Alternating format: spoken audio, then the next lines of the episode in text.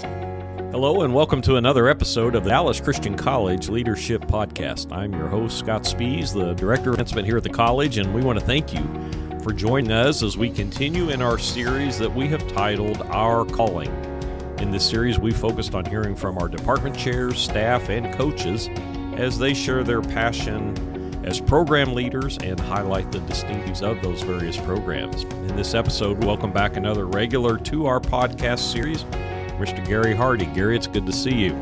It's good to see you, Scott, and uh, everybody out there listen. Yes, thanks for being here with us today. Gary serves as the Director of Learning Technology and Associate Professor of Intercultural Studies here at DCC, and he and his wife spent several years in Guam as missionaries before returning to the States and ultimately landing here at Dallas Christian College. And today we're going to hear about Gary's personal calling in ministry and Christian higher education, as well as his passion for seeing all nations come to the knowledge of Jesus Christ as our Lord and Savior. Facilitating our discussion with Gary is the head of DCC's Practical Ministries Department, Dr. Eddie Sanders. So, Dr. Sanders, I'm going to turn it over to you for this episode of Our Calling. Yes, hey, good to see y'all. Good to see you. Good to be seen. Just right off the bat, Gary, what is your calling? Well, my calling is to intercultural missions, but specifically today, it's in educating people and duplicating that. And we'll talk about that a little bit more here in a second, uh, how I got to that. But uh, I think to get my calling in in context, you have to go back to the beginning, sort of. Uh, I was raised in an overwhelmingly white uh, rural community. It's still about 97.5% white, uh, south of Indianapolis. Um, so I had really no intercultural relationships and practically no intercultural encounters even growing up. And really, sadly, racial bigotry and uh, prejudice were really hallmarks of my community, and that kind of helped ensure that that would happen. I'm sad to say. Uh, things have changed somewhat, but it's still a relatively white community, as I say. But even then, I was really always interested in the world outside my little small town bubble.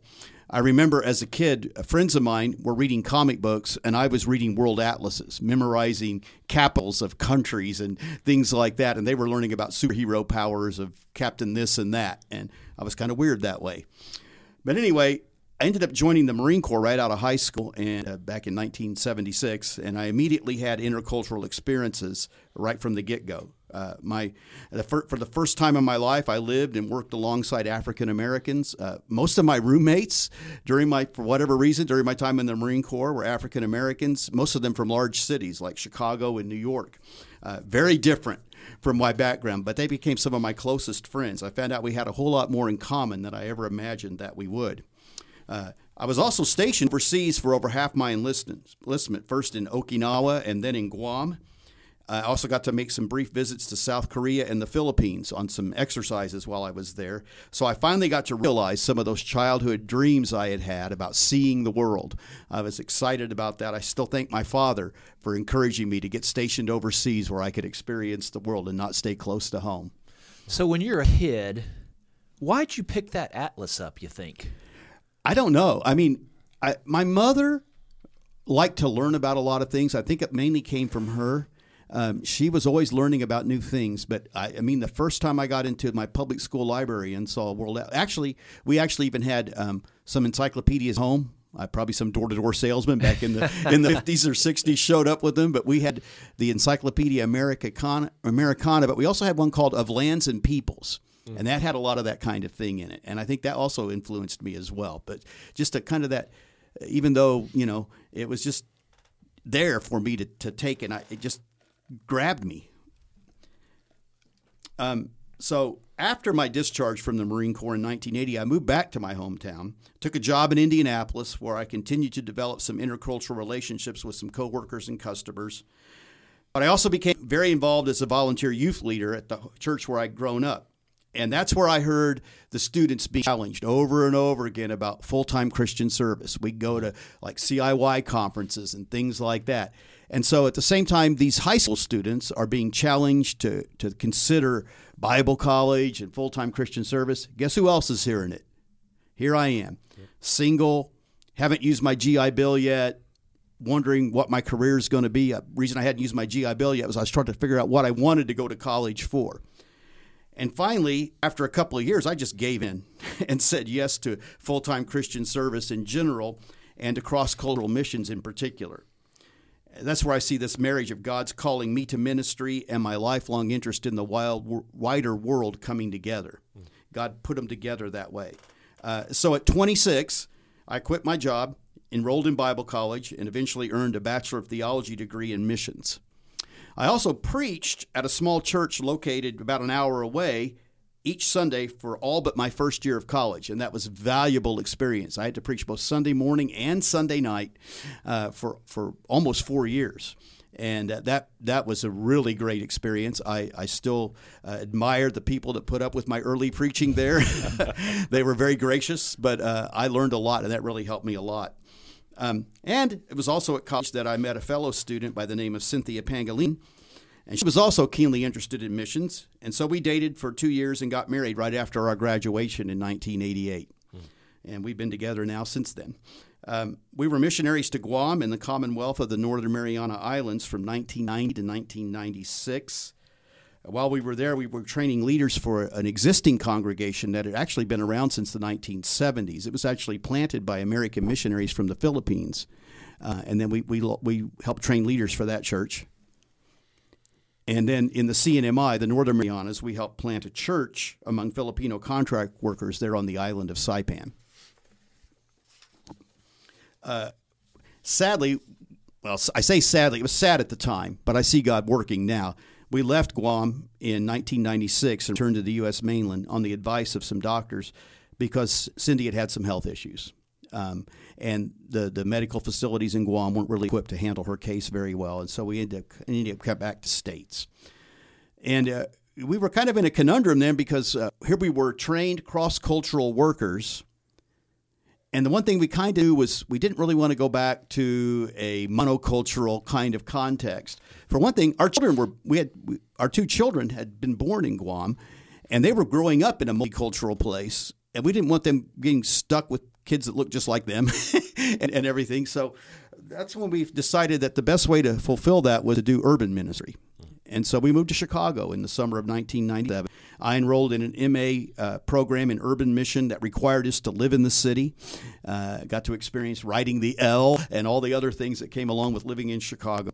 But it was also there that I got hired by a, uh, bilingual, multi generational, multi generational uh, Hispanic church where they hired me first to be the youth pastor and then promoted me to associate pastor and gave me English speaking and preaching responsibilities to go along with my youth ministry. And I stayed there until, uh, well, I completed my degree in 1999. And there I was in March of 2000, minding my own business, doing my job, not bothering anybody, when some guy called me out of the blue. This guy's name was Mark Worley. Um, and he said, Hey, uh, somebody gave us your name. I thought you might be a good candidate to teach missions at mm. DCC. I said, Well, tell me about the job. And he told me about the job and said they were looking for someone with overseas experience, with urban experience, with experience with Hispanics, and who had a master's degree, at least in missions. And I'm like, well, check, check, check, and check. Okay. And that's really how I got called to DCC. It was someone who knew about us, about sending me from one of our supporting churches, knew the current president at DCC at the time, Dr. John Derry, and they had a chance meeting. I think it was at an airport. They bumped into each other and got into a discussion. Next thing I know, they, he dropped my name, and here I am today. Wow. I interviewed, I applied, interviewed, and took a job, and we moved here in the summer of 2000. Wow. Okay, so the 80s, the fertile ground is prepared. The 90s, you go do it. Mm-hmm. 2000s come you're here in Dallas. What were the biggest takeaways from the 90s, from the time y'all spent in Guam, around there, that you really brought here? Yeah. So the the need for really understanding and respecting cultures. Uh, I was, you know, I was I was trained pretty well in my undergraduate. I, you know, I went to I went overseas with just an undergraduate degree. I hadn't gotten my master's yet, and I was trained pretty well, but there still I had still had a lot to learn. So one of the things I tell students here is don't think you're going to learn everything you need to learn here. I can teach you the general specifics of how to identify things in cultures, but I don't know every culture you're going to. And you know, we worked with Filipinos primarily in Guam, and but the Philip the Philippines has 27 major language groups, and each one of those represents a different culture. So even within our church, and then the church in Chicago that we ministered at, we had it was a Hispanic church, but we had Mexicans, we had Guatemalans, we had El Salvadorans, uh, we had Cubans, and the kids in my youth group were mixes. A lot of them had a Puerto Rican parent and a Mexican parent, or a Mexican parent and a Salvadoran parent. So I learned a lot about you know there's differences in all of these, and learning how to respect those and listen to them uh, was one of the things that I really big things I learned. That's a pretty striking theme. I was just about to ask, how do you respect another's culture? And I, I'm wondering if this is part of your answer. When you learn about someone else's culture and life, is that a key element to respecting another's culture? Yes, you have to learn. And and the, one of the biggest things I try to tell people is your culture is not perfect. Um, we, we tend to judge people it's, this is the essence of ethnocentrism. We judge other people based on how they compare to our culture. Well, the culture we need to be comparing them to is God's culture. Uh, because, believe me, nothing will expose the deficiencies in our American culture than going overseas and learning other people's cultures and finding out how different things, how, how much we've, as a culture, how much we've uh, really misrepresented what God wants for family, for personal, you know, spirituality, a lot of things. We buy into the so-called American dream, which isn't the best dream in the world in some in some cases, and things like that. So it's a really uh, the first thing is to learn that your culture is not perfect. Then you can respect other cultures. That might be new information. wow. and, and, the other thing I learned was re- reverse culture shock is a real thing. Almost, it's worse than culture shock. Yeah. And Scott's nodding his head. I know he spent time in Russia. Coming back to the States after six years in Guam, it was like, you know, we saw all the bad things mm-hmm. instead of the good things. Now, eventually, we, we yeah. moved back in and got things. But it was, we came back like, oh, we miss. Yeah the good things that we loved about Guam coming here. Yeah, you're you're really pointing out something that's so helpful in our culture, our world needs in respecting others. And the undertone of all this is humility. Absolutely. Gary, and you just model that so well. So Mark Worley calls you. Mm-hmm. You're here. Right. What next? Well, you know, I I so the thing that brought the thing that made me decide or made me begin to come to DCC was, you know, I was leaving a city, a church, and people that I really, really loved. I was happy in Chicago. I, I thought would be where I'd be for the rest of my life. But I was convinced at that point in my life, I was in my early 40s by then, that it was time for me to think about a ministry of multiplication instead of a, mul- a ministry of addition. In other words, I thought I could be more effective for the kingdom by multiplying people who would do what I would do than trying to do it all myself. And I remember the first chapel service that I spoke in here shortly after I got here. I said to students, I said, "Look, if you're not gonna if you're not gonna listen to what I'm saying and do and try to do what I'm telling you to do, then I need to get it back in my car, drive back to Chicago, and back to what I was doing because the whole reason I came here was to make more of me. Not that I'm great or perfect, but that would try to do the kinds of things that I was doing. I, that was multiplication. It was that's what it was about." And thankfully, in the 20 plus years I've been here, I think I've been at least mildly successful in mm-hmm. that. Part of that's the evidence of my former students who are serving. Uh, I could, you know, I can run down a list of a few here, you know, and I'm only going to say areas because some of the countries where they serve, sure, it wouldn't yeah. be a good idea to name the country by country. But I've got Rob Courtney down in Latin America, Ali Krabs in the Caribbean, uh, Derry Angela Gamble in Asia, Luke and Lindsay Greer, who went to Latin America and now are back here in the States with the Orchard Group, a, a international now church planting organization. Uh, Josh Howard in Asia. Uh, Kyle Jenkins, who does multicultural domestic ministry right here in Dallas. I can say that place. uh, Jean Marie Joseph in the Caribbean, Karis Krieger in Asia, and Bobby Murphy in Asia. And that's just a handful. I, am sure I'm leaving out some folks just off the top of my head. But these are all people that uh, are still serving actively in intercultural uh, in intercultural work who were my students here at DCC. I'm so proud of every one of them because they're doing things that I, you know, they're going places I could never go on my own. Uh, reaching people. I've also been blessed since I've been here to also take some trips and lead some trips to other places. Uh, in my here, I've gone to Ecuador, I've gone to Guatemala, I've gone to Mexico. I've gone to Ghana, Africa with Dr. Ron Reif on his final trip there. A lot of our listeners will recognize that name. I've also led uh, trips back to my old stomping grounds in Chicago three times, and I've gone to New York City, to the Bronx once. Uh, all those are mission trips that I've got to take students on and accompany them on and sometimes lead those trips. I definitely see multiplication here as you rattle that off. What what would you say is a, a theme or an element when you say, ah, they got it?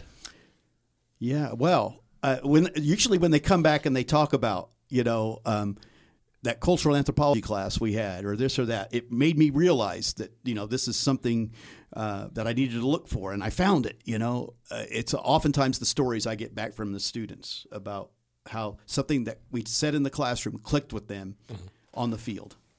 And you've got a good list of classes that you teach here that are certainly impactful. What's one of your favorite themes in one of those classes? We can't cover them all for time's sake, but what's one of your favorite themes and why? Yeah, well, I think a common theme that runs through them all is that God wants all nations, as Scott said when he was introducing me, God wants all nations to hear the gospel and in a way that they can understand it. Mm-hmm. Trying to explain the gospel to someone in American terms who's Chinese doesn't make sense to them. Or like I tell students, like we were in my world religions class just the other day, we were talking about Hinduism. I said, don't talk about eternal life to a Hindu unless you can define it. Because for a Hindu, eternal life's a problem. They keep getting recycled. They keep mm-hmm. getting reincarnated, and it's eternal circle. They want off that wheel of samsara. They want to experience what's called moksha. So you have to watch your terms, you know. And so I remind them that you, when you're commu- so I think cross cultural communication is one of my favorite classes to teach because we talk about that. Watch your terms. Make sure you understand what eternal life means to them because yes, the Bible wants us to, you know, God wants us to have eternal life, but He wants us to have it on His terms, not a Hindu's terms. Mm-hmm. And so that's that's one of the things I really enjoy helping them get a, get their heads around. You know.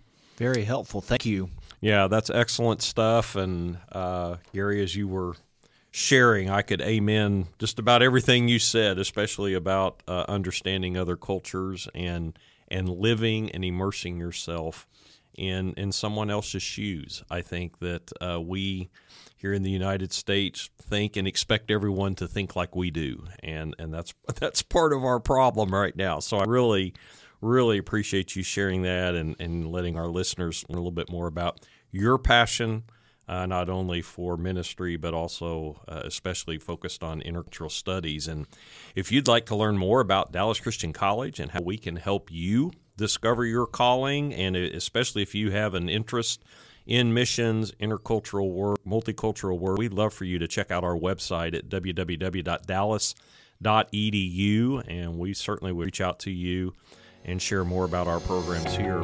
In addition, you heard Gary mention uh, Mark Worley and his role in getting Gary and Cindy to the Dallas area. If you want to learn more about our Now Capital campaign and how you can partner with Dallas Christian College to help fund student scholarships and support the Worley Student Life Center, you can check our website dedicated to that at www.dallaspartners.org. Again, we are grateful that you have decided to join us for this series of the DCC Leadership Podcast. Until next time, take care, stay safe, and have a great day.